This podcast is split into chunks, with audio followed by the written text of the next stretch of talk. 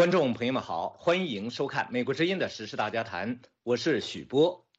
二零零一年十二月，中国加入世界贸易组织，是冷战之后呢对世界影响最重大的地缘政治事件之一。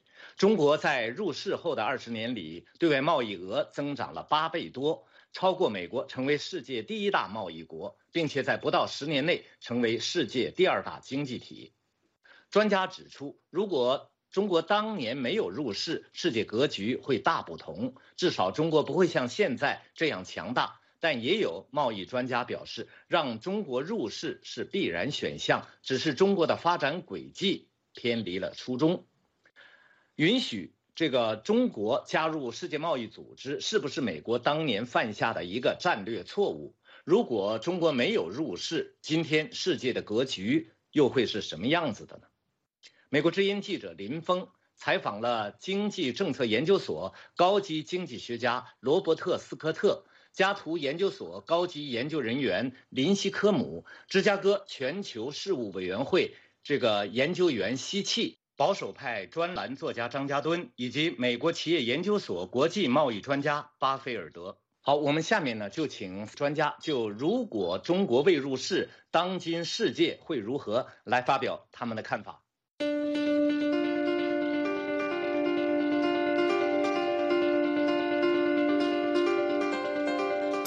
I think China's entry into the WTO and more generally the way in which um, China has globalized its economy uh, has had a pernicious effect on uh, workers, not just in the United States, but around the world. And uh, in the U.S. alone, uh, my research has shown that uh, massive growth in the trade deficit with China and imports from China have uh, cost the U.S. about uh, 3.7 million jobs uh, through 2018. And I think those losses have uh, considered, although the nature of our trade has changed since then.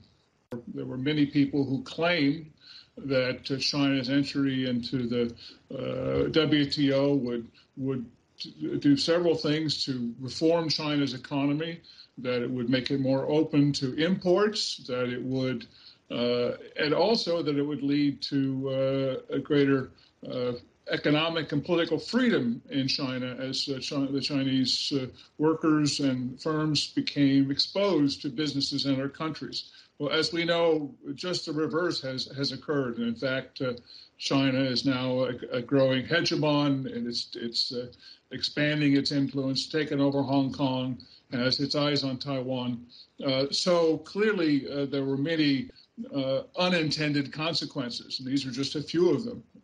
I think that, uh, that uh, it's clear that China did not abide by its commitments and that we should have demanded much tougher conditions in order to allow China into the uh, uh, World Trade Organization. We should have demanded that China not engage in currency manipulation as a condition for membership. China was going to become a major economic power, whether or not uh, it got into the WTO. WTO membership facilitated that, I think. Uh, the other thing to keep in mind is, well, two things. One, at the time, uh, internal dynamics, both political and economic in China, seemed to be moving in the direction that it would be able to become uh, a good standing member uh, of the WTO and follow its.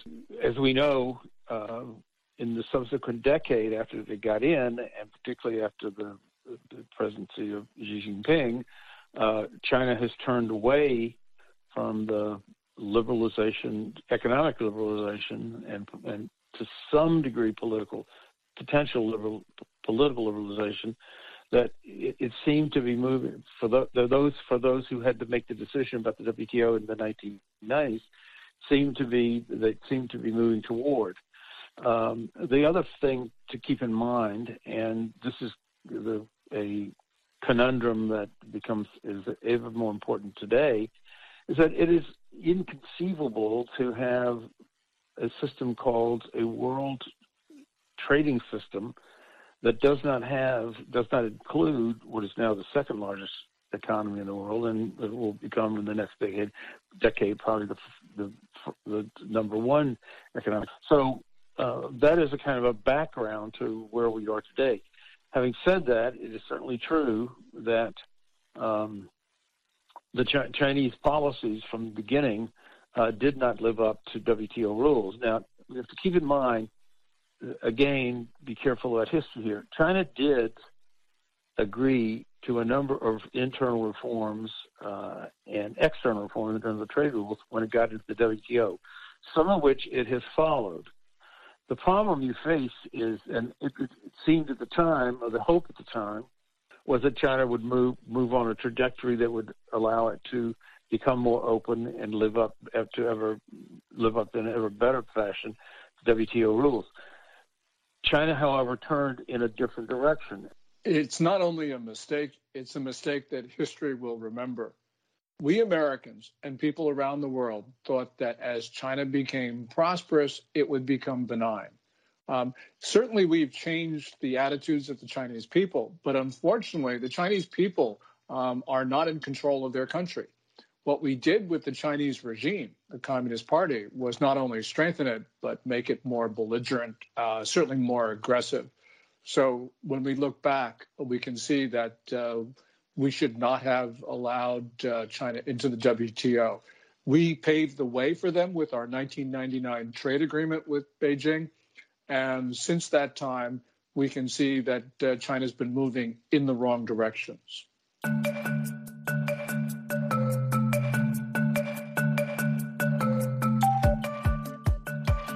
Well, I think this the, the, most significant problem is one that's not talked about nearly enough, and that is that China was allowed most of the last two decades to engage in massive amounts of currency manipulation. And uh, this has led to uh, undervaluation of the Chinese uh, RMB. Uh, it's probably undervalued against the US dollar even today by 25 or 30 percent this acts like a massive subsidy to everything China exports to the United States, and it acts like a tax, not just on U.S. exports to China, but on uh, U.S. exports to any country in the world where we would compete with China, to Europe, to, to, to, to uh, Mexico, Canada, any other country. We might sell our goods. Uh, it's very hard for U.S. firms to do that because uh, Chinese exporters would be able to come in at s- such low prices. So this is, I think, the, the original sin, and it really dates back to uh, China's devaluation. And I think the WTO and the, China's failure to live up to its commitments there, to expand imports, to open markets, um, there's been lots and lots of noise and fury about those particular problems uh, in the WTO but not nearly enough attention to these broad uh, economic factors, that is, to the currency uh, issues that are really the single most important driving factor uh, behind these growing trade deficits and job losses and the downward pressure on American wages as well, uh, which I think have had enormous impact uh, in our economy and in the world. I think the continued use of state owned enterprises to effectuate Chinese policy is probably the, the biggest area in which the United States complaints about China's economic model are quite legitimate. Um, now, that said, uh, WTO rules uh, are allow for state-owned enterprises. So it's not the mere existence of state-owned enterprises. It's using those state-owned enterprises to carry out Chinese government policy. So, for example, um, using uh, state owned banks to deliver cheap credit uh, or excess credit to favored industries. Um, and, and that uh, can allow uh, China to evade uh, some WTO disciplines, or at least try to. And um, on top of that, it makes uh, it eliminates the transparency that China had promised to provide with respect to Chinese subsidies and the rest. So I think if, if there were one area where where China has most definitely fallen short, it would it would be in the area of of of state-owned enterprises as policy vehicles. And the fact that under Xi you had this com- you have had this combination, and we can come back to what's happening now later of increasing state control, attempt to state control of the economy, and the continuing refusal, to live up to WTO rules to open their economy to the the companies of other of other nations. And then you add to that the continual and increasing subsidies, particularly in the high tech sector, so that China has steadily moved away from being able to fulfill what are the certainly implicit obligations, and in some cases explicit obligations of the WTO.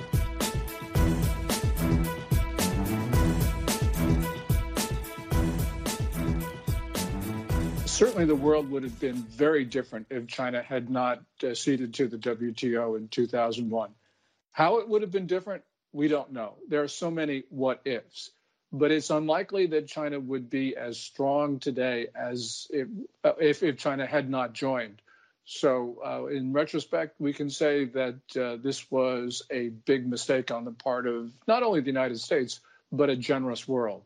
The lesson that we should learn is that the nature of regimes matters. This is the lesson from Ronald Reagan. After the end of World War II, um, the United States was the most powerful nation in history. But what did we do? Did we try to increase our dominance or preserve it? No. What we did was the Marshall Plan. And the Marshall Plan created strong, vibrant economies in Western Europe. And that's been a good thing for not only Western Europe, but for the United States and the world as a whole. So American policy was to marginalize itself after the uh, World War II. We did the same thing in essence after the Cold War with China. Um, but the nature of the Chinese regime meant that this policy has been spectacularly unsuccessful, has been a tragic mistake. So the lesson is the nature of regimes matters. You can deal with democracies, you can trade with democracies, but militant totalitarian regimes. And China, by the way, is no longer authoritarian. It's semi totalitarian, moving back to totalitarianism. Its growth might have been slower. It would still have emerged, I think, in the decade after 2000 and certainly 2010 as a major economic, uh, as a major economy. It may not have gotten to where it is today. But you've got to realize that even outside of the WTO, if you're if you're one of the smaller nations in Asia, or even the nations of the European Union, uh, you would have made. It's likely they would have made some arrangements so that the, the some reciprocal arrangements so that the Chinese would have moved further into, I think, the world economy. I don't think that was you know, stoppable. I don't think just the fact that they got into the WTO, it certainly facilitated matters. It certainly set them within a framework of tariffs uh, in terms of international trade rules beyond tariffs. And so it did facilitate it. But I think even absent being in the WTO, the China would have emerged as a major economic, uh, uh, major economy. I think it's hard to to rerun history, but I think we could have been much tougher. Uh, but let's just take your premise and assume that China was not allowed to, to join the WTO. Uh, would that have prevented China from engaging in these activities I've talked about, from, from engaging in massive currency manipulation? I don't think so, actually. I think uh, the, the, problem is we gave up our leverage at that point. Uh, we could have demanded more, but we chose not to. Uh, but the real problem here, I think, is that having a strong dollar is good for Wall Street. Uh, it's good for uh, foreign investors who want to buy up assets in the U.S. and for U.S. firms that want to invest abroad. It makes it cheap to invest in places like China, and China, of course, at the same time offered massive subsidies, at least initially, to foreign investors to get them to bring their knowledge, their technology uh, to China uh, and, and, that just increased uh, the outsourcing of jobs from the U.S. to China. But the other reason this works in the interest of big business and Wall Street is that it made um, workers uh, much more compliant. The firms could threaten to move to China and tell workers if you insist on demanding higher wages or better benefits, we're going to shut down your plant. We're going to move.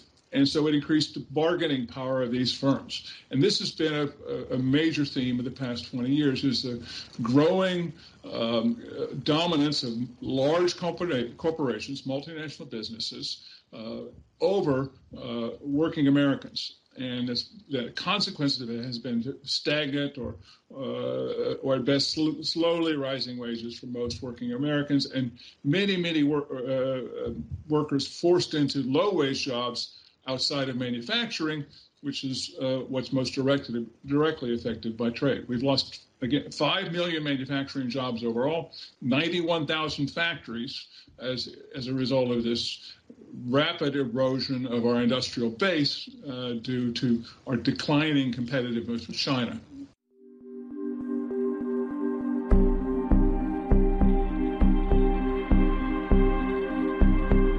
The WTO, I believe, is definitely still relevant, um, but it faces serious challenges in uh, implementing additional rules um, and and reforms.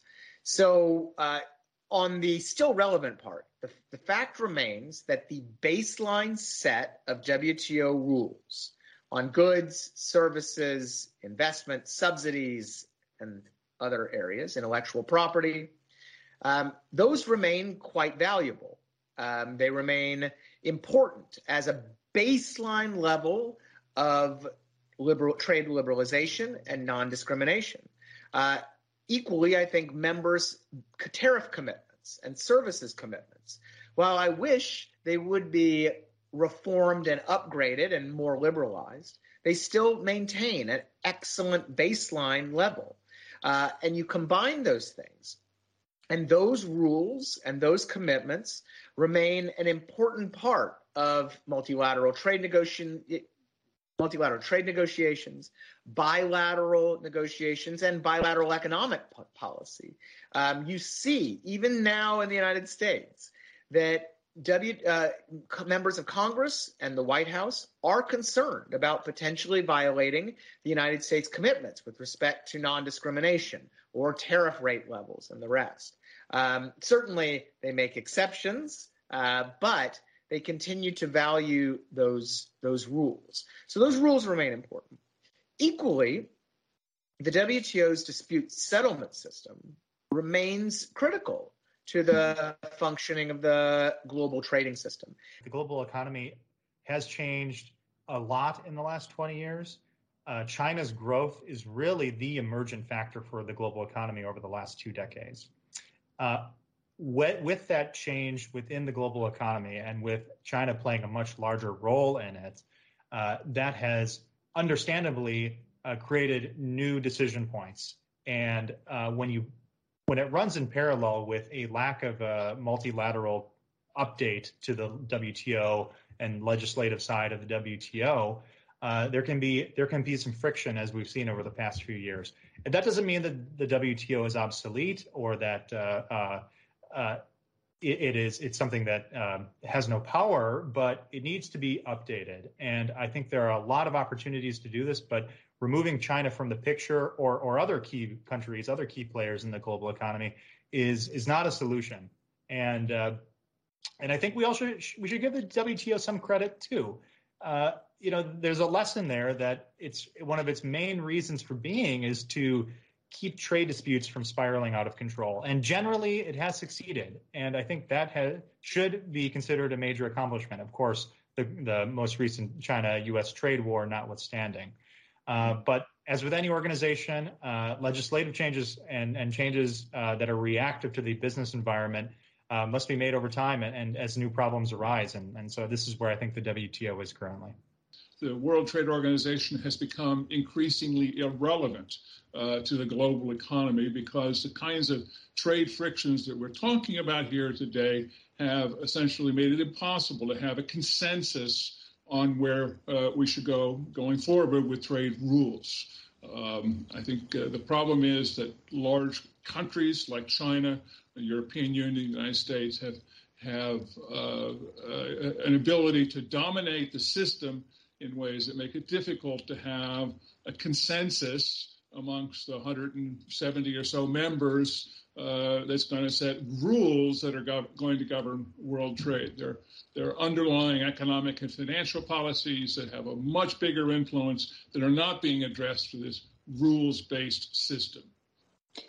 The WTO is relevant, but uh, it is becoming increasingly irrelevant because, of course, there are the regional trade pacts, um, but also there is a, I think, a deglobalization process that has started. Um, remember, trade around the world boomed um, when when countries like the United States thought that there should be no geopolitical barriers to trade. So trade barriers came down, countries traded, um, countries became prosperous. But now we're seeing that there are geopolitical consequences. We're seeing an extremely belligerent China.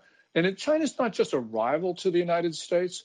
China believes that the Westphalian international system is no longer appropriate. It has been hinting about the imposition of worldwide Chinese rule. Um, so this is an existential struggle. Um, and unfortunately, um, we are going to see these barriers to trade raise again, um, and we're going to see a period of deglobalization.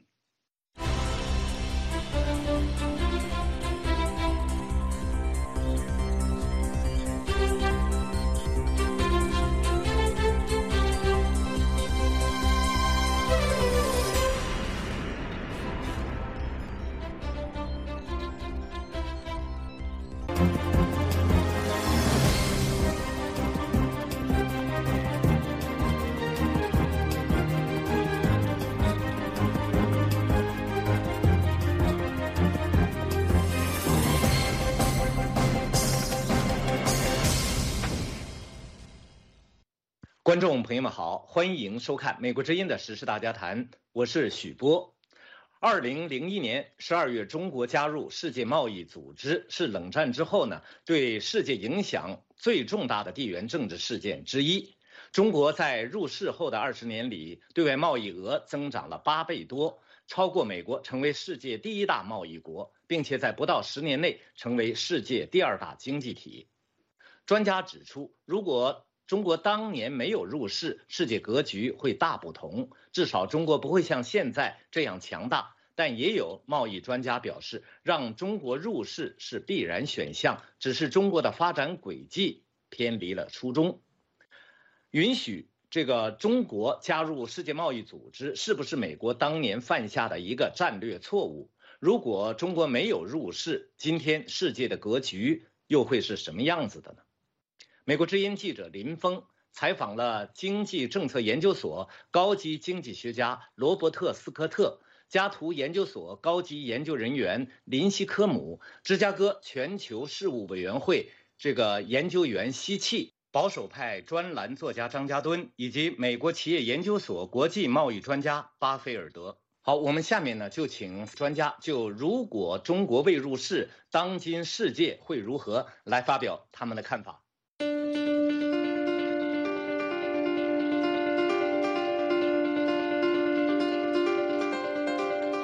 I think China's entry into the WTO and more generally the way in which um, China has globalized its economy uh, has had a pernicious effect on uh, workers, not just in the United States, but around the world. And uh, in the U.S. alone, uh, my research has shown that uh, uh, massive growth in the trade deficit with China and imports from China have uh, cost the U.S. about uh, 3.7 million jobs uh, through 2018. And I think those losses have uh, considered, although the nature of our trade has changed since then. There were many people who claimed that China's entry into the WTO would would do several things to reform China's economy, that it would make it more open to imports, that it would and also that it would lead to uh, a greater uh, economic and political freedom in China as China, the Chinese workers and firms became exposed to businesses in their countries. Well, as we know, just the reverse has, has occurred. And in fact, uh, China is now a, a, growing hegemon and it's, it's uh, expanding its influence, taking over Hong Kong, has its eyes on Taiwan. Uh, so clearly, there were many uh, unintended consequences, and these are just a few of them. I think that, uh, that uh, it's clear that China did not abide by its commitments and that we should have demanded much tougher conditions in order to allow China into the uh, uh, World Trade Organization, we should have demanded that China not engage in currency manipulation as a condition for membership.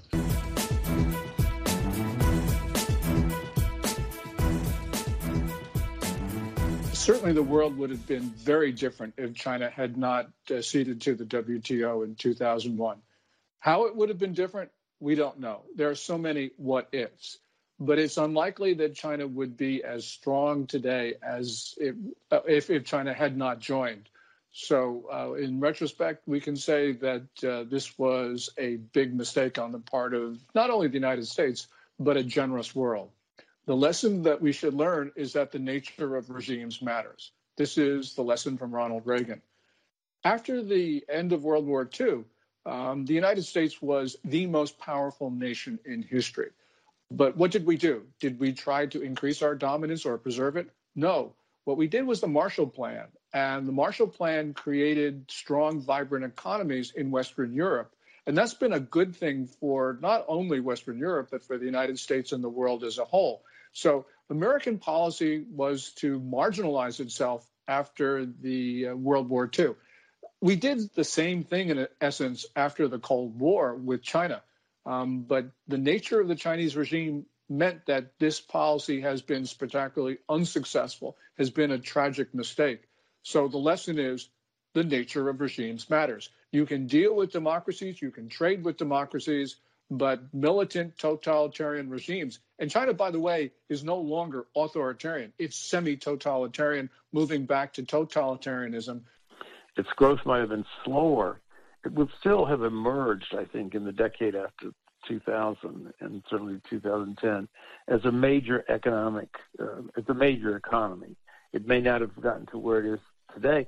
But you've got to realize that even outside of the WTO, if you're if you're one of the smaller nations in Asia, or even the nations of the European Union, uh, you would have made. It's likely they would have made some arrangements so that the, the some reciprocal arrangements so that the Chinese would have moved further into, I think, the world economy.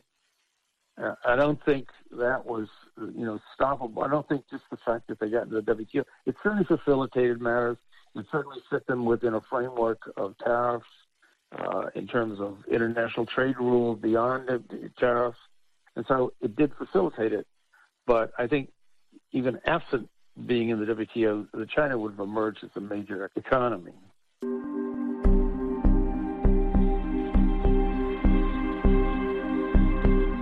Economy has changed a lot in the last 20 years. Uh, China's growth is really the emergent factor for the global economy over the last two decades. Uh, with, with, that change within the global economy and with China playing a much larger role in it, uh, that has understandably uh, created new decision points. And uh, when you when it runs in parallel with a lack of a multilateral update to the WTO and legislative side of the WTO, uh, there can be there can be some friction as we've seen over the past few years. And that doesn't mean that the WTO is obsolete or that uh, uh, uh, it, it is it's something that um, has no power, but it needs to be updated. And I think there are a lot of opportunities to do this, but removing China from the picture or or other key countries, other key players in the global economy is is not a solution. And uh, and I think we also we should give the WTO some credit too. Uh, you know, there's a lesson there that it's one of its main reasons for being is to keep trade disputes from spiraling out of control. And generally, it has succeeded. And I think that should be considered a major accomplishment. Of course, the, the most recent China-U.S. trade war notwithstanding. Uh, but as with any organization, uh, legislative changes and, and changes uh, that are reactive to the business environment uh, must be made over time and, and, as new problems arise. And, and so this is where I think the WTO is currently.